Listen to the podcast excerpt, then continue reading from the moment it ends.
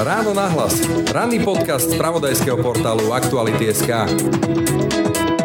Keby mi nejaký kolega alebo kolegyňa rozprávali príbeh a požiadali by ma o príbeh pacienta a požiadali by ma o supervíziu a popísali by mi vlastne príbeh e, Putina, tak by som asi im poradil, že dobre pri ďalších rozhovoroch, aby ste sa vyznali v diagnostike takéhoto týpka, tak e, si pripomente diagnostiku narcistickej poruchy osobnosti, paranoidnej poruchy osobnosti a možno ešte v kombinácii s nejakými antisociálnymi rysmi a myslíte na obranný mechanizmus idealizácie, že svoju agresívnu a závislivú povahu si zasadil do určitej ideológie, ktorá mu ako dáva zmysel. Hovorí na Margo hlavy agresorov prezidenta Ruska skúsený psychiatr Jozef Hašto aké sú psychologické korene ruskej expanzívnosti a ako sa tak veľký a kultúrne bohatý národ dokázal tak rýchlo mentálne znacifikovať? Kde sa v nás berie taká krutosť, s akou sa ruské vojska správajú voči civilnému ukrajinskému obyvateľstvu, zvlášť voči ženám? No a ako sa vôbec človek dokáže vyrovnať s tak hlbokými a následnými traumami, akými prechádzajú mnohí ukrajinskí utečenci, ktorých stretávame aj tu u nás doma? Témy pre psychiatra Jozefa Hašta. Počúvate Ráno na hlas. Pekný deň a pokoj v duši praje. Brane Dobšinský. Koľko Slovákov pozera Netflix, HBO Max či Vojo? Je to mizivé percento alebo už mainstream? Koľko sme ochotní za streamovacie služby platiť? Máme radi dubbing alebo titulky? Streamovacie spoločnosti obvykle tieto dáta nezverejňujú, tak sme si ich zistili sami. Dali sme si vypracovať veľký prieskum a v novej časti technologického podcastu Share sa s vami podelíme o výsledky. Počúvate podcast Ráno na hlas. U susedov doslova na Prahu, keď použijem takúto dedinskú terminológiu, na našom Prahu zúri vojna. Priveľa smrti, priveľa bolesti, priveľa utrpenia, priveľa otázok, na ktoré nie je odpovedí. Lebo tú vojnu vidíme cez sociálne siete, cez masové médiá doslova na vlastné oči. Otvára to všetky možné otázky, ale aj pocity ako sa vyrovnať e, s takýmto zásadným nabúraním toho úplne bazálneho pocitu, ktorý človek v sebe má, pocitu bezpečia, že svet dáva zmysel, že mi na hlavu nespadne bomba, že moje deti neroztrhá nejaká mína. Budem o tom hovoriť s psychiatrom Jozefom Haštom. Dobrý deň. Dobrý deň.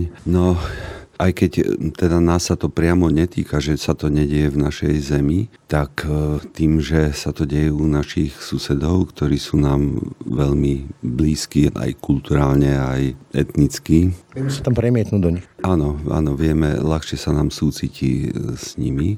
Tak každý to asi prežíva po svojom, ale myslím si, že veľmi veľa ľudí je výrazne znepokojených, sleduje to s obavami Niektorých ľudí to preťažuje, takže treba prestanú sledovať dianie, televíziu alebo sociálne siete, aby sa nedostávali do nejakých stavov nepokoja, z ktorých by sa im nejako ťažšie vynáralo a fungovalo v tom bežnom živote. Môže tá úzkosť, ktorú to vyvoláva, viesť k povedzme takej frustračnej agresii, že potom človek je podraždený na to všetko naokolo? Ak niekto zažil nejaké zlé veci, také kvázi bojovné, niekedy tie boje prebiehajú aj v rámci rodiny a ten človek prešiel vo svojej rodine tým, že zažíval tak povediať vojnu treba medzi svojimi rodičmi, tak sa mu to môže oživiť a môže to ísť do výraznej úzkosti alebo do podráždenosti, do zlosti. Môže to viesť aj k takýmto rozpoloženiam. No napríklad u mňa to vyvolalo veľké úzkosti na úvod úvod, ale postupne si na to človek v vodzovkách zvykne. To je také zvláštne, že zvyknúť si na vojnu. A keď evolučne akože tie milióny rokov stále tu nejaké vojny bolo, ako sa dá zvyknúť na to, alebo prispôsobiť sa na to, alebo je to v poriadku prispôsobiť sa na to, že susedov zabíjajú ženy, deti, môže to prísť prípadne aj sem? Tak niektorí ľudia na to používajú taký obranný mechanizmus popretia, že nevnímam si to, nechcem to vnímať, nechcem sa na to pozerať a môžu si v sebe vybudovať takú bariéru, aby sa, aby sa chránili. Takže asi sa nedá hovoriť o nejakom zvyknutí sa na to, ale proste, že vo vnútri v sebe, vo svojej psychike si urobia takú bariéru, taký odstup voči tomu. A to popretie, taký ten psychologický mechanizmus popretia môže byť potom aj o tom, že to čítame aj na sociálnych sieťach. To je lož, to sa nestalo. Pri všetkých takých tých úplne najbrutálnejších veciach, že človek psychicky sa chráni tým, že to poprie, že to vôbec sa stalo. To by som typoval, že už asi môže súvisieť s tým, že naleteli na tie dezinformácie a že si idealizujú Rusko alebo Putina a preberajú tie dezinformácie, tie postoje, ktoré šíri kremelská propaganda. No a súčasne ich to chráni v tom zmysle, že vlastne oni sú na strane tých mocnejších. To mi tak napadá zase e, príklad e, matky, ktorej syn niekoho zavraždí. Tá matka to častokrát poprie, že sa to stalo, aby sa chránila, že vlastne vychovala vraha. Áno, niečo, niečo podobné. Nechce si pripustiť tú realitu, lebo by musela urobiť taký dosť namáhavý manéver vo svojej duši, že áno, môj milovaný syn, ale aj sa zaplietol do takéhoto zločinu a mám ho rada ako syna, ale nepáči sa mi a som zhrozená z toho, čo vyviedol. A toto si vyžaduje určitú osobnostnú silu, aby to dokázal človek. Na tú druhú pomyselnú stranu brehu, ako, to takto súrovo páchateľom. To, že takmer každý z nás je schopný zabiť, to už je asi známa vec, to bol už povedzme, že vojak, ktorý je v situácii, keď nezabijem ja, zabijú mňa, ale tam môžeme vidieť, že sa dejú neuveriteľné zverstva, že sa tam dejú vraždy ľudí odzadu do hlavy, na kolenách, že sa tam e, masovo hromadne znásilňujú, dokonca 14-13 e, ročné dievčatká, že sa tam znásilňujú ženy pod e, hrozbou toho, že im zabijú dieťa, ak nebudú povôli, že matky musia vidieť, ako to robia ich dcerám a podobne toto je čo, davová psychóza, keď to niekto spácha, alebo toho sme schopní všetci? Je to fenomén, ktorý sa vyskytuje vo vojnách, keď vojsko výťazí a obsadzuje nejaké nové územia tak sa objavuje takýto, nazvime to, fenomén, že niektorí tí vojaci majú tendenciu znásilňovať. Napríklad, keď sovieti dobili Berlín, tak tam bolo až asi 100 tisíc znásilnených berlínčaniek, ale v každom prípade sa dá predpokladať, že tých 50 až 90% z nich malo posttraumatickú stresovú poruchu a u niektorých to mohlo pretrvávať mesiace, roky alebo celoživotne. Takže niektoré mali problém mať vôbec s mužom nejaký intimný kontakt a zostali, dažili nejako tak e, izolovanejšie. Takže je to hrozná trauma pre tie ženy na Ukrajine, keď s takýmto niečím boli konfrontované. A si myslím, že bolo rozumné od tých ukrajinských žien, že utekali za hranice aj so svojimi deťmi, aj so staršími príbuzenstvom, ktorí by sami tam to nezvládli, že vlastne sa takto chránili.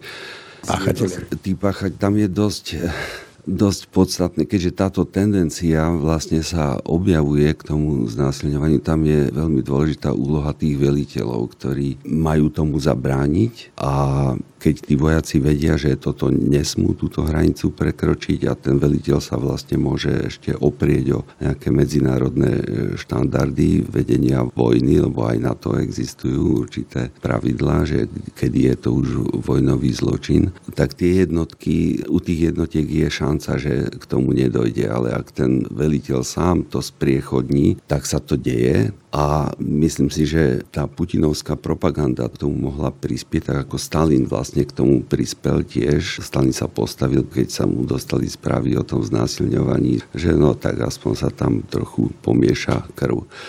A Putin sa vyjadril v jednom rozhovore, v, pamätám si aj dátum, to bolo 18.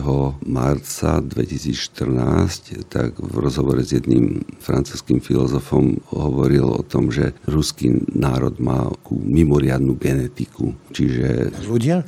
Také niečo, áno. Čiže taký podobný postoj, ako mal Hitler, hej, že my sme taká špeciálna rasa, mimoriadne odolný a však oni viacero filozofov už v tom 19.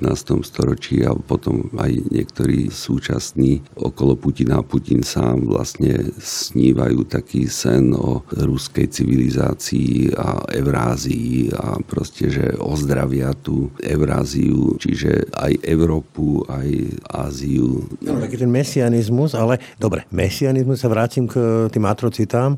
Mesianizmus cez hromadné brutálne znásilnenie.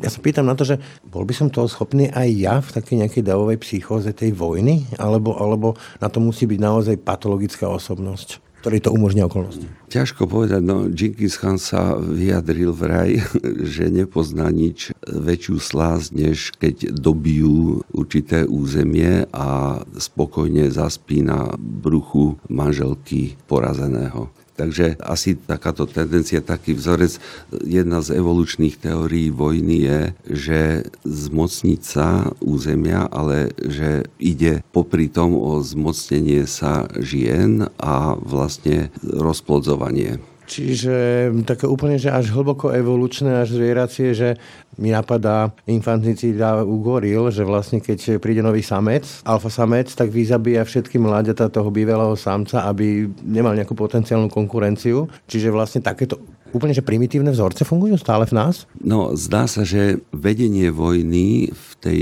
živočíšnej ríši sa vyskytuje iba u ľudí a u šimpanzov. Aspoň nebolo v takej podobe, že by vznikol nejaký gang, ktorý koordinovane, lojálne útočí na druhých, ale bolo to popísané u šimpanzov. U goril neviem, či taký fenomén bol zaznamenaný. Čiže je to niečo zriedkavé a zrejme proste sa to, sa to vyvinulo. Nakoniec tá história aj archeologické nálezy svedčia preto, pretože to nejako sprevádzalo ľudstvo. Chcete povedať, že vlastne tou vojnou sa akoby otvárajú v našej mysli dvierka k tým najhlbším evolučným mechanizmom, tým najprimitívnejším evolučným mechanizmom? Hej, tá evolučná teória vojny hovorí o tom, že máme vlastne určité psychické uspôsobenie k takémuto správaniu už ste naražali na tú propagandu. Znamená to, že tá propaganda je do veľkej miery zodpovedná za to odlučtenie tej obete Vrátim sa napríklad u nacistov, Židia boli hmyz, takisto v Rande to bol hmyz, tuto z Ukrajincov robia nacistov, čiže zase niečo ako pod ľudí, alebo neviem ako to definovať. A to potom pomáha vlastne tým páchateľom, že vlastne nepáchajú vraždy, ale čistia územie. To je zrejme významná súčasť tej prípravy vojny, že sa dehumanizuje ten protivník. V prípade tej ruskej propagandy voči Ukrajincom, že sú to nacisti, čiže v ruskom ponímaní nacista, teda to je ten úhlavný nepriateľ, ktorého treba poraziť, zničiť, zabiť a oni to majú ešte rozdelené, že niektorých e, zabiť a niektorých možno, že bude možné prevychovať. Puštiť. Áno, čiže veľmi to spriechodňuje, tá dehumanizácia toho protivníka spriechodňuje vlastne tú agresivitu. Dobre, také dva základné prístupy, ktoré človek v sebe má, je jednak byť svoj, a na druhej strane niekam patrí do nejakej svorky, do nejakého klánu. To sa tak bije častokrát. Znamená to, že tá potreba byť svoj napríklad v tom, že mám nejaké morálne pravidlá, ktoré neprekročím, že nekradnem, keď ma nikto nevidí, že neznásilním ženu, keď mám tú možnosť, sú menej ako povedzme tá snaha patriť tej svorke, keď je tá propaganda veľmi silná? Zrejme tá lojalita tej svorky a určitá norma, ktorá sa tam nastaví a taká vzájomná dôvera a vernosť medzi tými druhmi v boji hrá významnú, významnú rolu, že sú schopní jednak sa vystaviť riziku a jeden za druhého bojovať v nádeji, teda, že oni prežijú. Zrejme to je jeden z momentov, ktorý spriechodňuje tú vojnu, tá solidarita v tej jednotke vojenskej. Je solidarita, keď on spácha niečo zlé, tak jeho prikriem, lebo je to súčasť môjho gangu. Áno, Existujú také analýzy vlastne za druhej svetovej vojny, že ako fungovali tie jednotky, ktoré dostali príkaz od e, veliteľa, ale ktorý nebol veľmi direktívne postavený, ale teda, že kto nechce sa toho zúčastniť, že môže vystúpiť a išlo o vyvražďovanie civilov, židov na Ukrajine tak vznikla tam taká nálada, že nemôžeme toho veliteľa nechať v tom, že on predsa dostal nejaký pokyn a on by mal zle, keby sme neprijali ten rozkaz, tak väčšina sa solidarizovala s tým veliteľom a zúčastňovala sa na tom vyvražďovaní civilov. Len pár tých vojakov vystúpilo z radu, že teda oni sa toho nechcú zúčastniť, ale boli vystavení posmeškom a pohrdaniu od tých ostatných. Čiže tá tendencia, áno, tá, tá je veľmi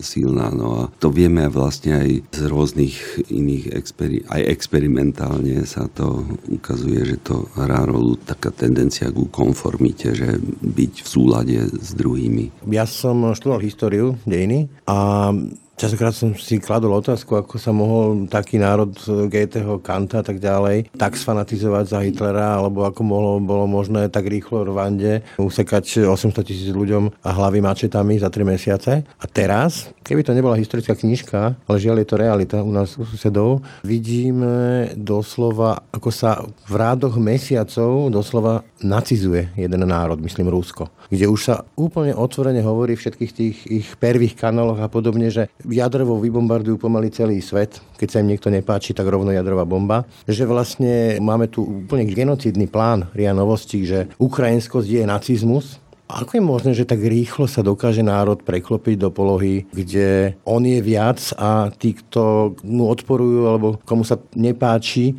niečo, tak je hodný smrti alebo deportácií alebo nutených prác, neviem čo všetko možno? No, asi to nebolo tak veľmi náhle, to preklopenie, lebo tam roky vlastne za Putina fungovala veľmi premyslená a na profesionálnej úrovni robená propaganda. Väčšina Rusov čerpá informácie z tých e, ruských oficiálnych kanálov a tam sa posilňovala taká, taký kult Putina, ktorému to nahrávalo to, že vlastne keď on sa stal prezident prezidentom, tak náhodou v tom čase stúpla cena ropy a vlastne došlo tam k zdvojnásobeniu platov a predtým tam bola hrozná inflácia, hrozná kríza. No, Jelcina, rozchradačky a tak. Niekoľko a niekoľko mesiacov ľudia nedostávali vlastne plát alebo penziu a takže on sa stal akoby takým v očiach mnohých Rusov takým záchrancom a novým cárom a veľmi dôsledne a systematicky ho tak heroizovali realizovali. Viacerí sme asi videli tie všelijaké videá, ako na koni do pol tela. Ale... Medvedia, neviem čo všetko. Dobre, to aj my, tu sme mali, že Mečiar ako veľký líder, dokonca boli bábky demokratky, ktoré mali v modlitebnej knižke Mečiarovú fotku ako premiéra, ale je trošku rozdiel, ako niekoho si idealizovať a rozdiel je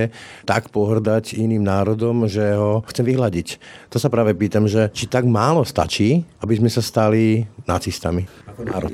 Áno, predpríprava tam bola v tej propagande, nedostatok informácií o tom, čo skutočne sa deje, také vykreslovanie západu a Ukrajincov ako skazených nejakých spoločností a civilizácií, ktoré by bolo dobre nahradiť teda tou ruskou civilizáciou. A za tým si myslím, že je ešte taký pocit asi skrytý pocit menecenosti a závisti voči tomu, že ten západ si vedie dobre a že je tam sloboda a prosperita. Takže tá závisť e, jednak pobáda k tomu zničiť toho, komu závidia a jednak e, vyvýšiť seba, že my sme nejaký nad akoby nad ľudia, lebo vlastne Putin to aj povedal, že teda oni majú nejaký, nejakú špeciálnu genetiku. Toto napríklad e, sa objavilo už v 19. storočí v ruskej literatúre, spomeniem Dostojevského, taká mesianistické vízie, ako Rusko vykúpi celý svet, ale vy hovoríte komplex, menej cenosti, závisť, žiarlivosť Nemôže v tom byť aj práve to, čo sa napríklad objavuje u toho Dostojevského, také pohrdanie životom. E, on tam ospevuje doslova hodnotu utrpenia, že vlastne utrpenie očistuje, bolesť e, vykupuje. A v Rusku vidíme, že to je známa Stalinová veta nás mnoga, ako čo tam nejaký jeden človek, hej? že keď si nevážia vlastný život, prečo by si mali vážiť život niekoho iného? Aj tá hodnota života je zjavne v tej ruskej spoločnosti iná, než e, sme na to zvyknutí na západe. Vlastne ono sa to prejavilo aj vo vojnách, aj v druhej svetovej vojne, aj rozdiel ako Američania bojujú, ako bojujú Rusi. Rusi nechávali za sebou poranených a išli, išli ďalej. Američania majú takú bojovú etiku, že keď kamarát je poranený, tak snaží sa ho čo najskôr dostať do bezpečia, dokonca, aj tela, dokonca. mŕtvého, aj zabezpečiť, aby dôstojne sa nakladalo s jeho telom. Čiže to je napríklad aj o tom, že vám skončí do reči, že Ukrajinci hovoria, a vidíme to, že tam nechávajú tých mŕtvych Rusov, tí spolubojovníci len tak ležať a nestarovsť? Hej, hej, také pohrdanie. A toto, tá glorifikácia toho utrpenia, to mi pripadá ako taký obranný mechanizmus racionalizácie, že teda my sme síce trpeli, ale to nás nejako urobilo hodnotnejšími, než sú tí druhí, ktorí neprešli takou hrôzou. No je to úplne ťažko pre nás. Mne to príde ako patológia, lebo mne to príde, keď e, Matúša Kampuš niekoho zavrú do pivnice a povedzme, že by ho každý deň mlátili, tak e, nemôže újsť, tak si to musí nejako zracionalizovať zracionalizovať, tak to nejakým spôsobom ospravedlní, že to je vlastne úžasné. Mm. Štokholmský syndrom. Hej, môže im to prinášať určitú, určitú úľavu, že trpeli sme, ale tým sme sa stali nejakými hodnotnejšími. Mňa zarazilo v tých výskumoch postojov Rusom k nejakým významným postavám vo svojej histórii, že vlastne za Putina tam došlo opäť k takej glorifikácii Stalina. Pritom asi je málo rodín v Rusku, ktorí vo svojom príbuzenstve nemali niekoho, kto išiel do Gulagu alebo bol zabitý tým stalinským režimom.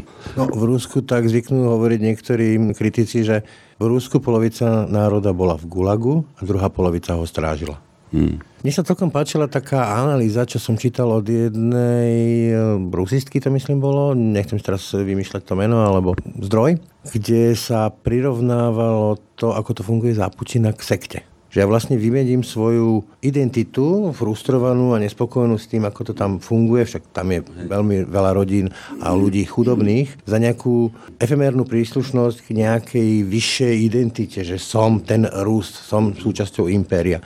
Nie je to sektárska mentalita, čo tam teraz vládne? Hej, mne to prípada tak, že Putin a spol a tí, ktorí sú náchylní sa pridať, že sa chytili určitej ideológie, ktorá im e, ospravedlňuje svoje postavenie a pocit e, vo svete. A aj agresívne výboje. U toho Putina mám pocit, že je to taký obranný mechanizmus ideologizácie, že svoju agresívnu a závislivú povahu si zasadil do určitej ideológie, ktorá mu ako dáva zmysel tej, jeho, tej jeho expanzie a podrobovania si iných etník a národov a nerešpektovať e, hranice a obetovať e, ľudí svojich alebo druhých národov. To, čo ako ten spôsob, ako sa dostal k moci, tak tamto už bola taká predzvesť, vlastne tie výbuchy, čo boli v tých e, obytných domoch. Čo pripísali Čečencom a zrejme to FSB organizovala a Putin ako hrdina, že on teda urobí poriadok s Čečencami a stúpli mu pre preferencie, takže sa stal prezidentom. No, pre mňa jednou z takých ikonických eh, historik okolo Putina Beslan, teda kde čečenskí rebeli obsadili škôlku a chceli vyjednávať, inak tú škôlku vyhodia do vzduchu. Putin ani neodpovedal. Žiadne vyjednávanie, deti, nie deti. Nakoniec to skončilo prepadom a aj mŕtvými. Teraz e, sme videli video so Šojgum, ako tam sedí a rozpráva o nejakom Mariupole, ktorý je totálne rozbombardovaný. To sú Drážďany 1945. Môže byť toto psychicky zdravý človek, čo toto všetko za sebou necháva? No vlastne tak pohrdavo životom aj svojich ľudí, teda Rusov sa zachoval aj pri tom potopení Kurska. Hej, že vlastne on bol niekde na dovolenke a nestal sa nestaral sa o to a tam bolo možné ešte zachrániť tých e, pár ľudí, ktorí boli v tej ponorke a vysielali signály a neumožnil záchranu, aj keď tam, myslím, nóri boli na nejako na blízku. Keď toto všetko zmapujeme, takéto pohrdanie životom, takú tú expanziu, snahu proste ovládnuť svet, okolie za akúkoľvek cenu, akýkoľvek životu, dokonca vlastných, myslím, ruských, môže byť toto psychicky zdravý človek? Takto, čo sa týka jeho normality a abnormality, tak keby mi nejaký kolega alebo kolegyňa rozprávali príbeh a požiadali by ma o príbeh pacienta a požiadali by ma o supervíziu a popísali by mi vlastne príbeh Putina, tak by som asi im poradil, že dobre pri ďalších rozhovoroch, aby ste sa vyznali v diagnostike takéhoto týpka, tak eh, si pripomente diagnostiku narcistickej poruchy osobnosti, paranoidnej poruchy osobnosti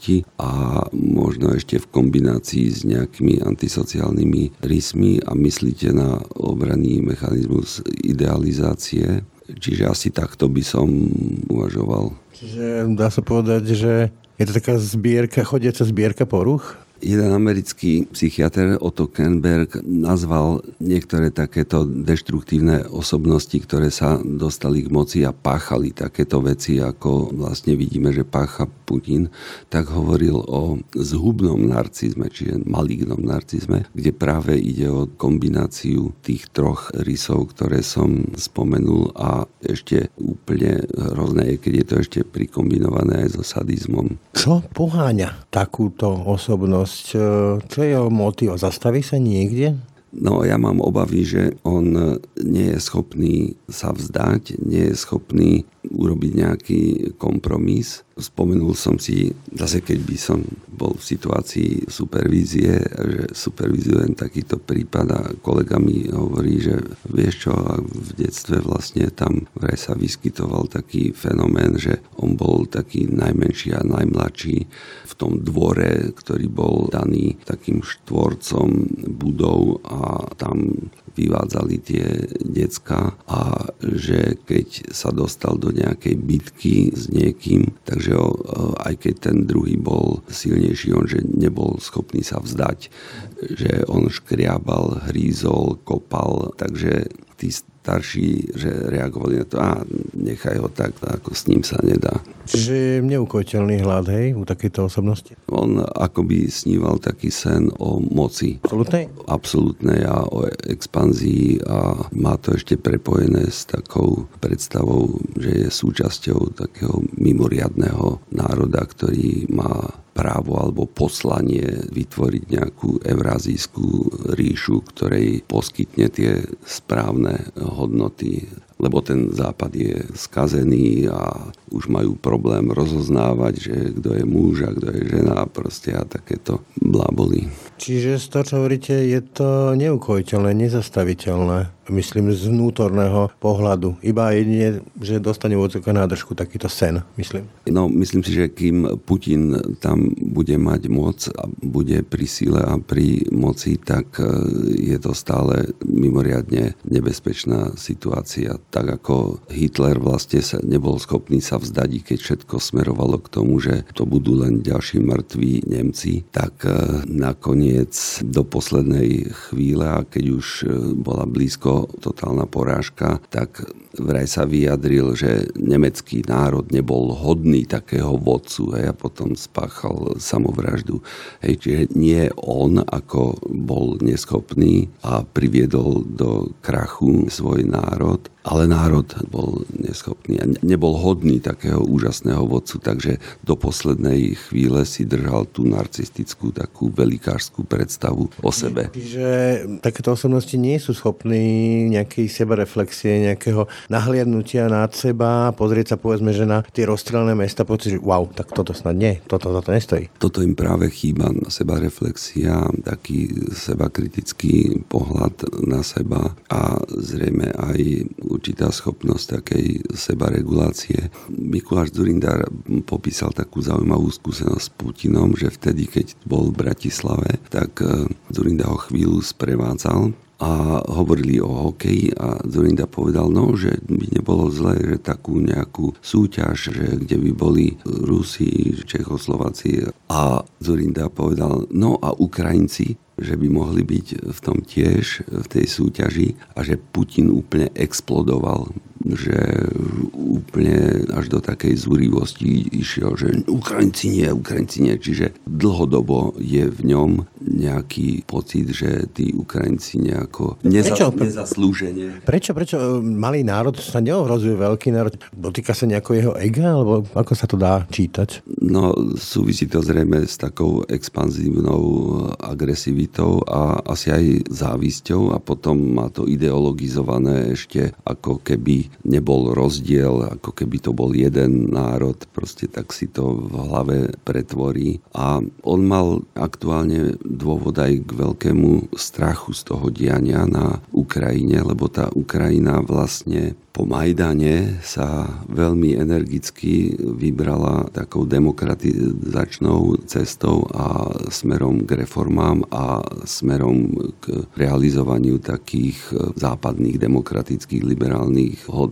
No a keby sa to podarilo Ukrajine, tak by to ohrozilo jeho, jeho moc a jeho veľkoleposť e, a on, niektorí ho považujú za najbohatšieho človeka planety, že najviac nakradol v podstate okradal ruský národ a asi ste videli tie Navalného videá o tom sídle, čo Áno, a stačí vidieť aj všetky tie mnohomiliónové jachty, ktoré sa miesto krížnikov plevia po moriach a patria ruským oligarchom. Ale vy ste spomínali obranný mechanizmus idealizácie. Čo ty myslíte? Hlavne o ideologizácii som hovoril v tom zmysle, že človek, keď má nejaké motívy, ktoré nie sú celkom také čisté, čisté alebo považovateľné za OK, za správne, tak môže mať tendenciu oprieť sa o nejakú ideológiu a zdôvodniť si treba svoju expanzivitu, svoju agresivitu, že je to v takom väčšom nejakom kvázi filozofickom koncepte, takže asi není náhoda, že on preberal tých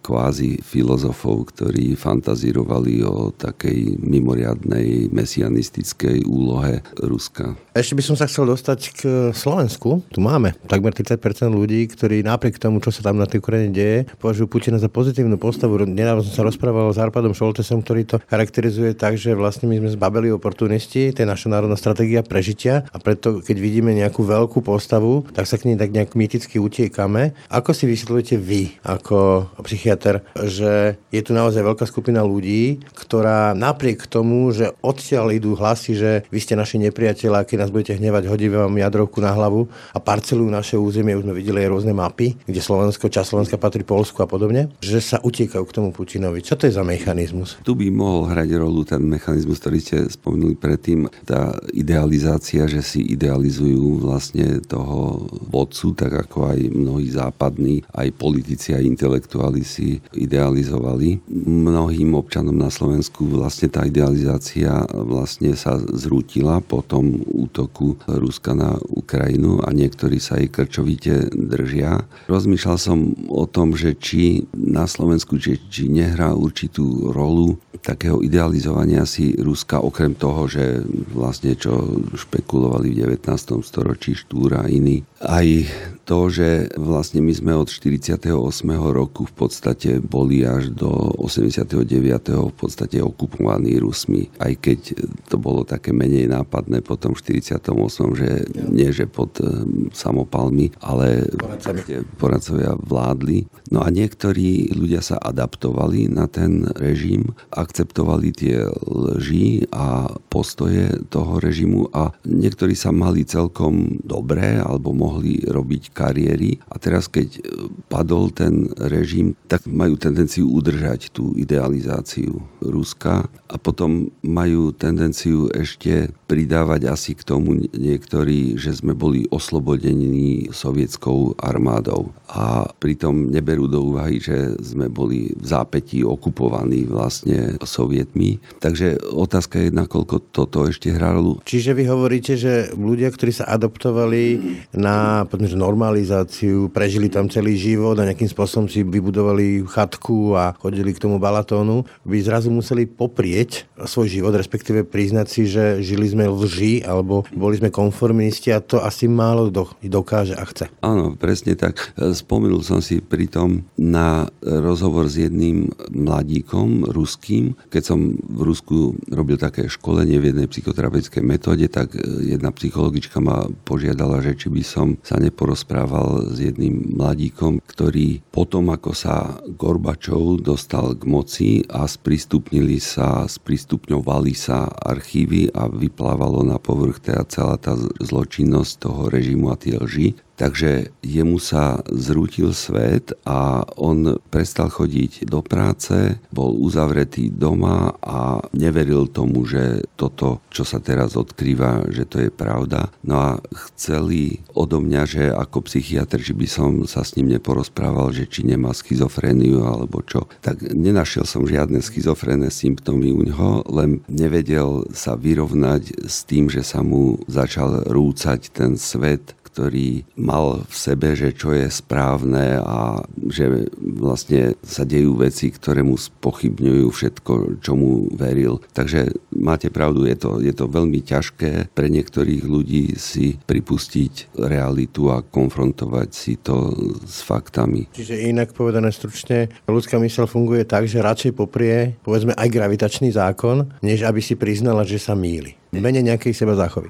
Hej, tak áno, môžeme až takto do také metafory ísť. Niekedy to vyzerá teda úplne tak absurdne ako, ako táto metafora. Kľúčovou skúsenosťou vojny je okrem smrti aj trauma. Vy sa traumami zaoberáte a človek sa ťažko vyrovnáva, povedzme, keď mu zomrie dieťa, to je asi úplne hrozné, ale povedzme, že keď mu vyhorí dom, rozvedie sa. A teraz vidíme, k nám prichádzajú ľudí, ktorým sa stane a že im vyhorí dom, alebo ho rozbombardujú, aj že musia z neho utiecť, aj povedzme, že nejaké dieťa im tam umrie, alebo otec, alebo matka, alebo nejaký príbuzný, aj prípadne manžel zostane bojovať a ja sa stále bojím ako manželka jeho život.